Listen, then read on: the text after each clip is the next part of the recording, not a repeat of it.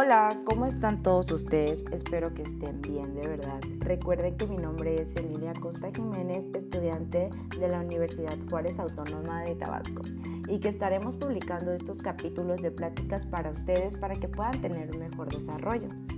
Hasta el momento hemos visto tres temas. ¿Sí recuerdan cuáles son esos temas? Por supuesto que deben de recordarlo.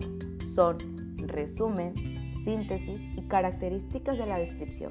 ¿No es así? Bueno, pues el día de hoy el tema que corresponde a este capítulo es característica de los textos expositivos. En el capítulo anterior vimos lo que es característica. ¿Sí recuerdan qué es? Bueno, ya sabemos que son una cualidad o rasgo distintivo que describe a una persona o un objeto, claro. Así que, como ya tenemos claro este tema, nos pasaremos a textos expositivos. Bueno, un texto expositivo es una clase de expresión textual que presenta un intercambio objetivo de los hechos, ideas o conceptos. ¿Todo bien hasta ahí? Ok. Su objetivo es en sí informarnos y difundir conocimientos sobre un tema en general. Eso que les acabo de decir es lo que un texto pues expositivo es y tiene como por objetivo. Así como la descripción tiene su clasificación, los textos expositivos igual tienen el suyo. Estos se dividen en dos, textos expositivos divulgativos y textos expositivos especializados. Los divulgativos son los que establecen un tema o un argumento que proporciona un discurso oral, ya que contiene argumentos sociales de uno a otro. Por eso es divulgativo, porque son los que tienen a propagar o difundir, ¿no? El especializado no informa. Ojo ahí, el especializado no informa. Este solo pretende hacer comprender aspectos como los científicos, por lo que pide o más bien exige un receptor más especializado con un grado mayor de conocimiento del tema que presenta para una mayor complejidad sintáctica y léxica. Bueno, hasta el momento esos son los dos tipos de, de textos expositivos que existen junto con su función. Bien, ahora les diré algo muy básico que existe en todos los trabajos escolares y profesionales, así como este. En los textos expositivos también hay una introducción, desarrollo y conclusión. Esto es tan necesario que lo desarrolle bien perdón, es tan necesario que se desarrolle bien, ya que a este paso debemos tener en cuenta estos tres puntos muy importantes, que como bien la introducción es la explicación acerca de cómo se estará tratando el tema, el desarrollo es la parte más importante del texto, o te da la investigación, puede parecer un breve resumen o los puntos tratados en el desarrollo ofreciéndonos una evaluación de la presentación y como final la conclusión.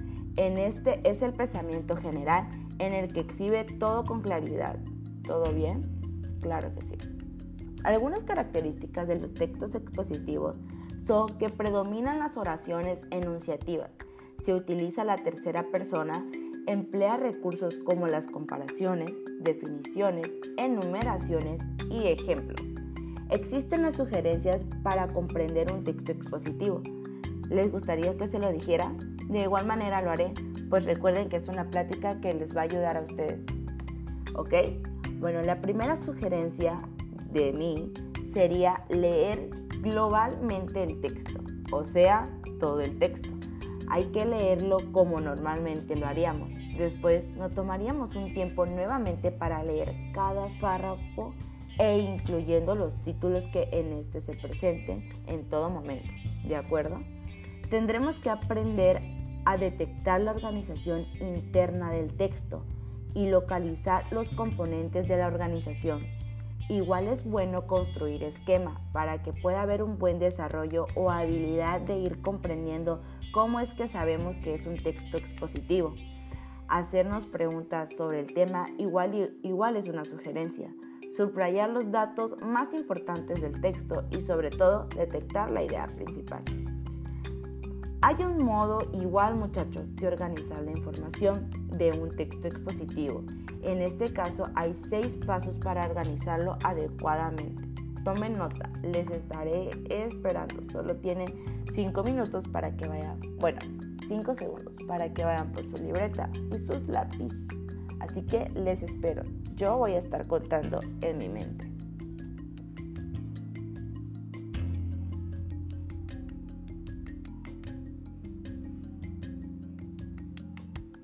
Bueno, dejé pasar más de 5 segundos, así que espero que todos ya estén aquí para que les vaya yo dictando cómo se debe de organizar un texto expositivo. ¿Ok?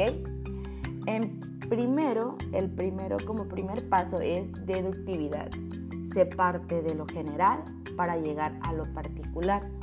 La segunda es inductividad.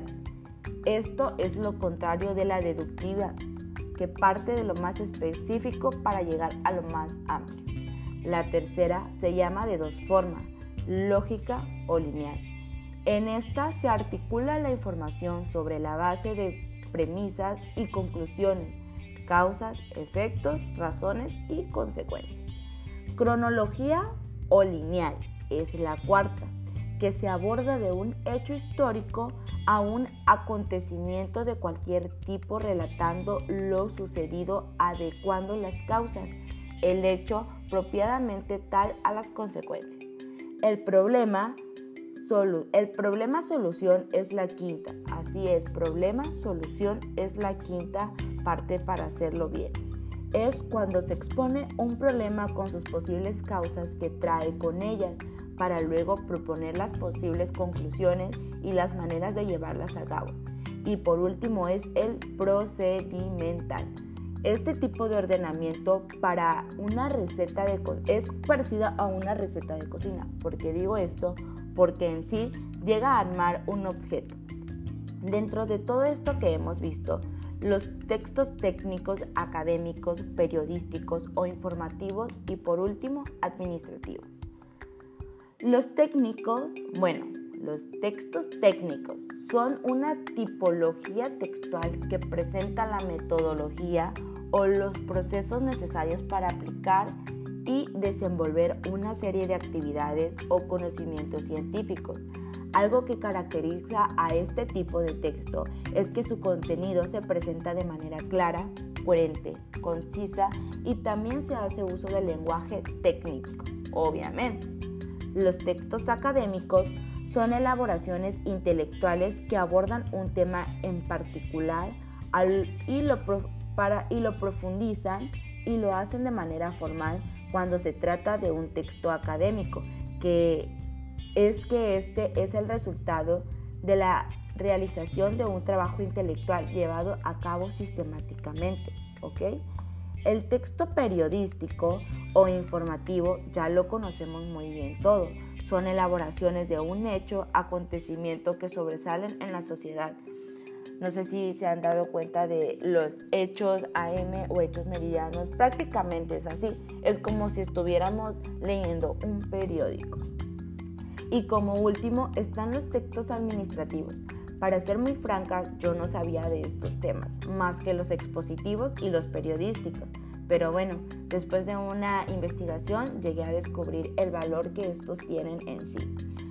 Bueno, son más, bueno, sin más parloteo, ya para que puedan concluir pronto me iré con el último. Bueno, el administrativo son los documentos a través de los cuales se realiza la comunicación entre la administración y los ciudadanos.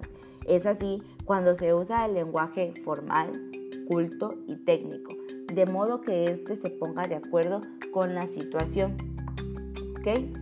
Muy bien chicos, esto fue todo por el día de hoy. Recuerden que, recuerden que anteriormente subimos dos más en los que hablamos sobre los resúmenes con síntesis y la descripción. El día de hoy fue sobre los textos diapositivos y en el siguiente capítulo tocaremos el último tema que la verdad está demasiado fácil de llegar a entender, ¿ok? Todos estos temas que hemos estado viendo realmente son fáciles, lo complicado es lograr entenderlos, pero bueno, debemos tomarnos el tiempo de investigar y estudiar, ¿ok? Bueno, esto es todo por el momento. Espero que estén bien todos en casita y recuerden usar su cubreboca, desinfectante y tomar mucha agüita. Éjole, que no se te olvide leer 20 minutos diario. Muy bien, nos vemos, cuídense.